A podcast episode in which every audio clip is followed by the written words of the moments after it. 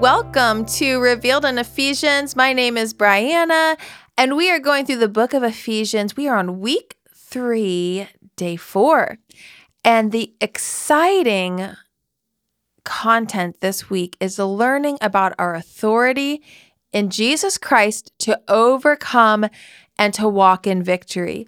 And we've been learning that Jesus already paid the price and he's already won the victory, and that greater is he that is in me than he that is in the world. But not only is Jesus in me, I am in him and I am seated with him in heavenly realms, far above all rule and power and authority and dominion. So, this is absolutely phenomenal. We are going to pray right now and ask the Lord to fill us with revelation to understand this. Because right now, I want to tell you today, I might not even talk about your specific need, but God knows your need and He can meet that need today. He is an expert on your need, and we've already talked about that. And if you haven't listened to that yet, go back and listen to week three, day one. We talk about God being a specialist in your life and your needs. So let's go before our Father with confidence right now. Father, in Jesus' name, we come before you with excitement and energy, Lord God, the energy of your Holy Spirit, loving you, thanking you for your masterful plan, Lord, that you predestined us before time began, from the foundations of the world, you predestined us to do good works. Lord, that is our destiny to overcome. Our destiny in Christ is to walk in the victory of Christ and to overcome.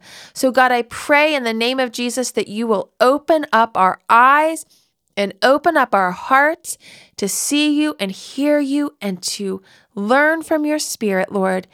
Give these women listening a special touch from you today. I pray their lives will be root, rooted deeply in you and to grow deeper into you, Lord God, as your word gets deep down inside of them. In Jesus' name. Amen.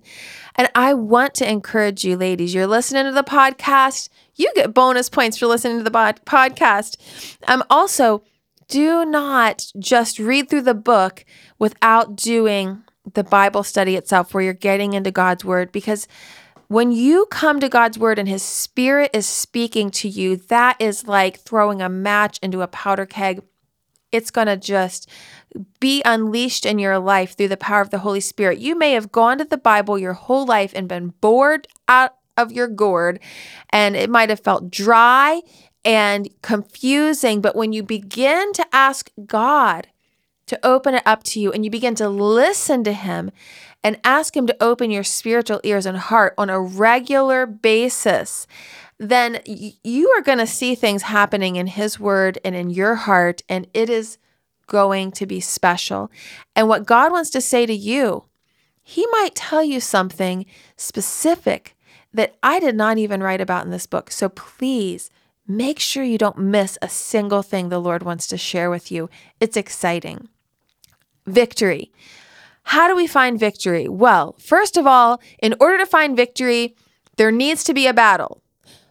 That doesn't sound fun to most women, probably. Most women are would rather leave the fighting to the men, although I'm somebody who's a little more like when I would watch superhero movies with my kids, like the Avengers, the first Avengers movie, I would be like, "Oh, yes, like I would wish I was a superhero," or imagining myself like, oh, this is like the body of Christ. Like they're all really misfits. And then they have these supernatural powers. And then Loki tries to distract them and get them to turn against each other. But then they learn to work together. Okay. So I'm a nerd that way. And I, I have boys. So um, we watch The Avengers and we watch all kinds of movies like that.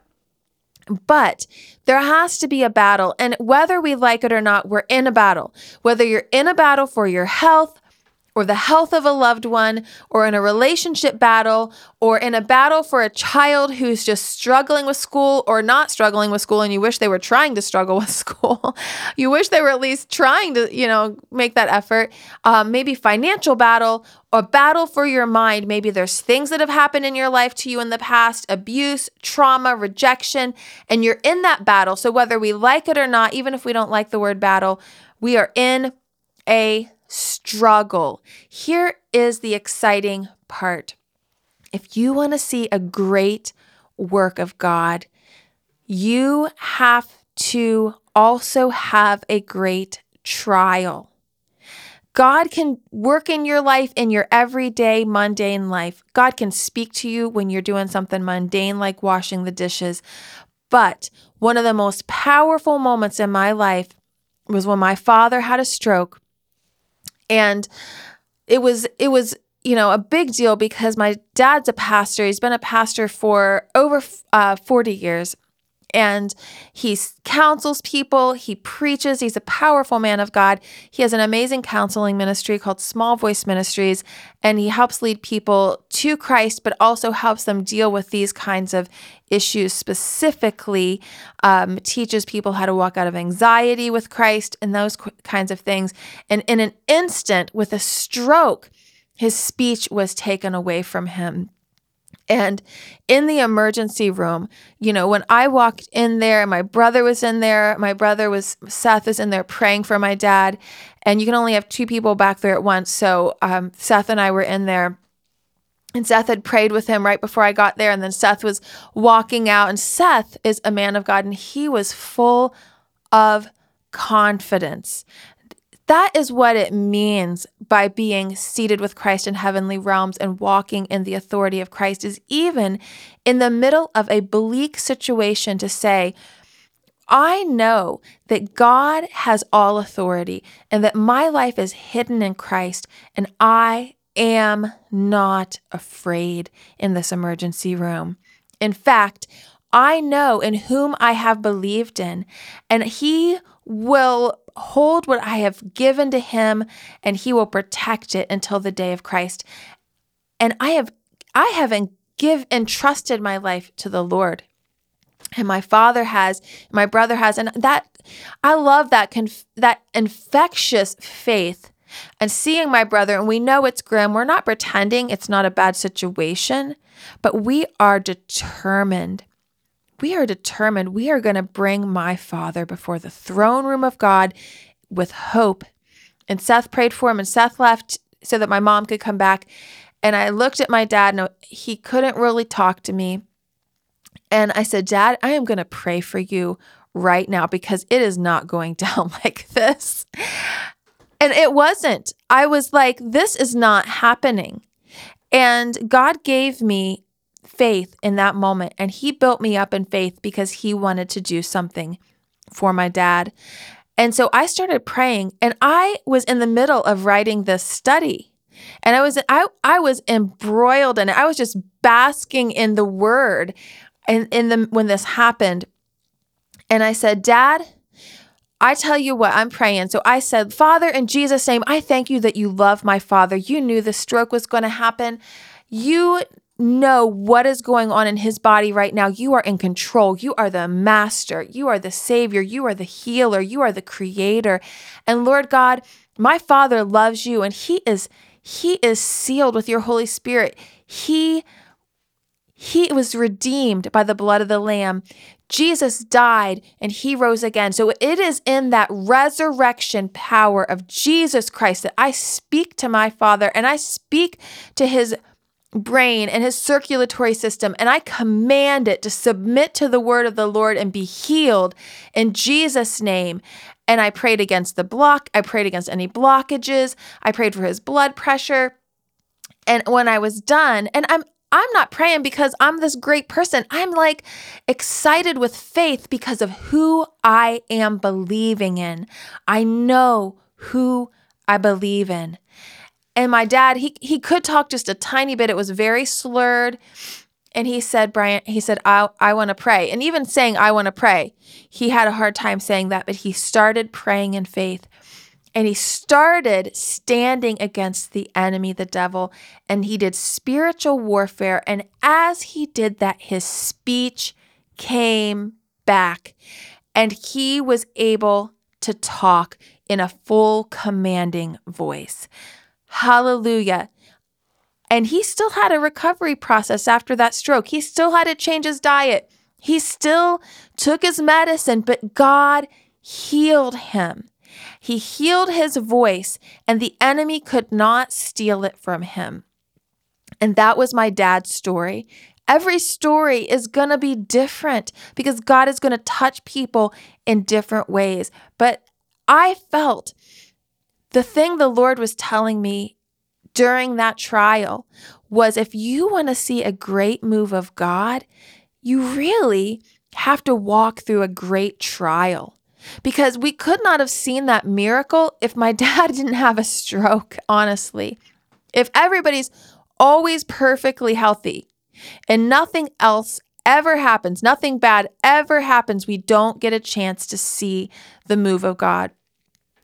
Jesus said when his disciples asked about a man that was sick, they said, Who sinned, this man or his parents? And he said, Neither.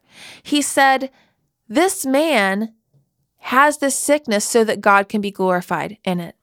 And so Jesus loves to heal people. He loves, loves, loves. And too many of us live defeated lives.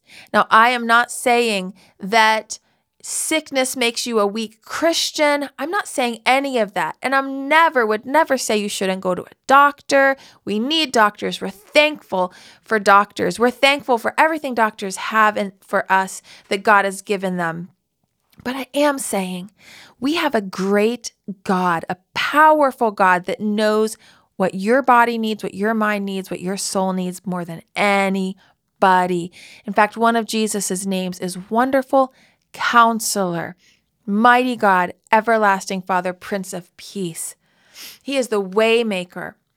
And so if you are struggling with something, that's an example of a sickness that Jesus had authority over. Jesus had authority over the physical, and that authority is because, first of all, he's God's son. Second of all, because he submitted to the Father's will. And then it says in Philippians chapter 2 that because he submitted himself as a servant, that God exalted him to the highest place.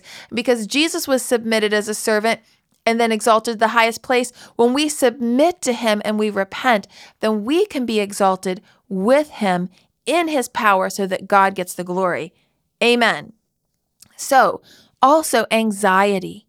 Um, people that know me now, they'd say you're a pretty fearless person, and that is that's true. But I haven't always been a fearless person. There were times in my life where I would have panic attacks. I would have panic attacks at night.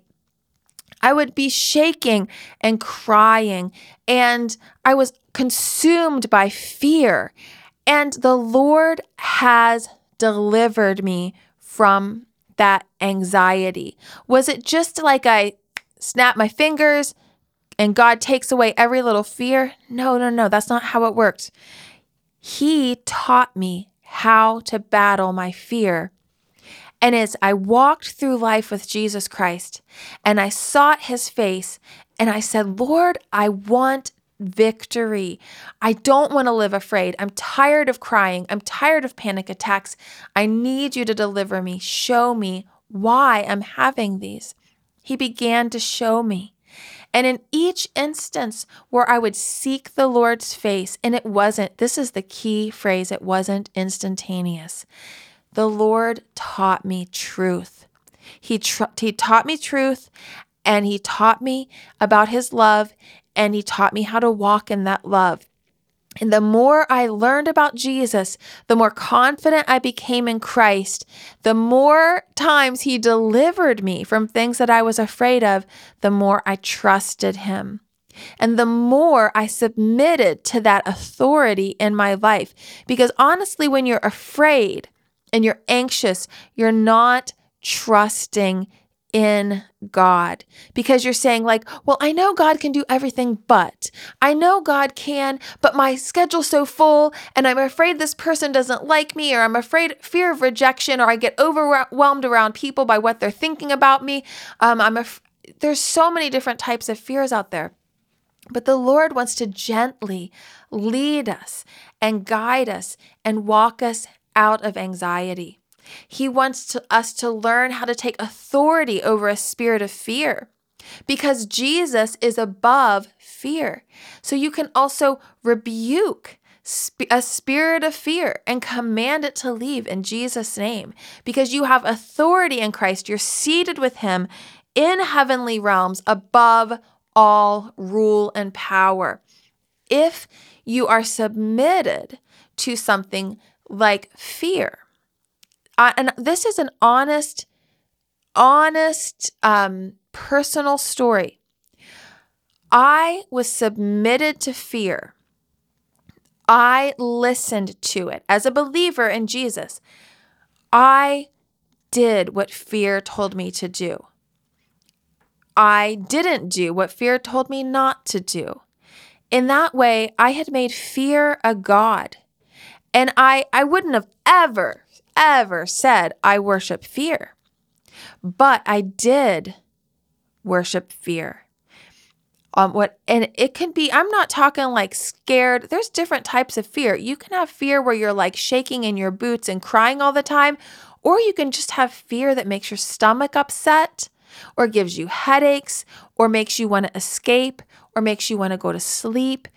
But fear will tell you things that is are those things are not true. Fear will make you paranoid and think that person doesn't like me or that person looked at me the wrong way. Like the fear of rejection can overwhelm you. And if you listen to those thoughts and agree with them just because you thought them, you are submitting yourself under the authority of that fear and you're not submitting yourself to Christ. It says in James, in the book of James, it says that we are to, and this is about sin, it says that we're to grieve and mourn and wail over our sin, that we're to submit ourselves to God, humbling ourselves before the Lord, and He will lift us up, and then resist the devil, and He will flee. Too many of us are busy submitting to the devil and resisting the Lord. We're too busy. Like when the devil speaks lies to us, like, oh, I'm so worried about so and so. Um, I'm. So, do you know that the devil can say like, put those thoughts like those fiery darts coming at you. I'm so, and it'll feel like your own thoughts. You never. Most people never hear like some weird like scary voice in their head. That's not how the enemy works. He's not that stupid. He's going to speak to you in a like, oh, you'll never over, I'll never overcome this. I'll always be worried. I'll always be this. I'll always have anxiety. I just need to manage it. Nobody understands. I'm just defeated because he wants you under his thumb. And if you say, that's right, that's right, I am. I agree with that. And you're thinking those things in your head or and you're living like that, then you cannot submit to the truth in Christ that that Jesus can overcome everything and that he can bring you peace, that he's the prince of peace and that he has a solution. Jesus is a better detective than Sherlock Holmes. Not only is he a detective, not only does is he good at finding things out, he actually already knows where they are. And he wants you to become a detective a Holy Spirit detective. He wants you to learn to ask the right questions. He wants you to learn to say, God, why is this happening? Why am I having these nightmares? Where are these nightmares coming from? What do you want me to know, Lord? He wants us to submit all of it to Him instead of just assuming it's how we live our lives. And a battle sometimes can take a long time. I suffered from severe nightmares from the time I was young until I was about 21. They were very extreme. I don't mean to scare anybody, but they involved sometimes seeing things that were not of God. Um, and sometimes there were even physical manifestations in these dreams where I could experience things physically. And I suffered under these periodically throughout my life. And I would pray and pray and I would put on the full armor of God and I would say in Jesus name I rebuke these bad dreams like and Jesus Jesus give me good dreams and I would pray and finally finally when I was 21 the Lord delivered me and he delivered me I, I called my dad on the phone and I said dad I'm so tired of these dreams I'll wake up, I'll pray, and I'll go back to sleep, and it starts where it left off. And I'll wake up, it's it's tormenting. And he said, Tell me about it again. And I described them to him that I would feel frozen, that I couldn't talk, that I couldn't say the name of Jesus, and that I couldn't move. And it was so terrifying. And he said, well, that's your mother experienced those when she was young and she was delivered from a spirit of frozen dreams and set free. And from that moment when he said that, I knew it was over. And I actually started laughing because I knew it was over. I knew that the Lord had uncovered the reason. And for whatever reason, I don't know, but there was, for some reason, the Bible talks about this in it all through scripture. And we're going to be learning about this that there was a generational spirit that was harassing me, a spirit of frozen dreams. And once I just declared out loud to this little booger, and I said, In the name of Jesus, I belong to Christ. I am forgiven. And my ancestors' sins are not held against me. In Jesus' name, be gone and never come out, come back. When I commanded it to leave, it never came back, and I was set free completely. And if you have ever had nightmares that are habitual and they never leave, you can know how sweet it is to be delivered and to be able to go to sleep and close your eyes and know that you're not going to have a nightmare. So I'm saying these things from personal experience that God can deliver you. And these stories that I've told you are just a few. It's a few drops in the bucket of my life. God works supernaturally and powerfully.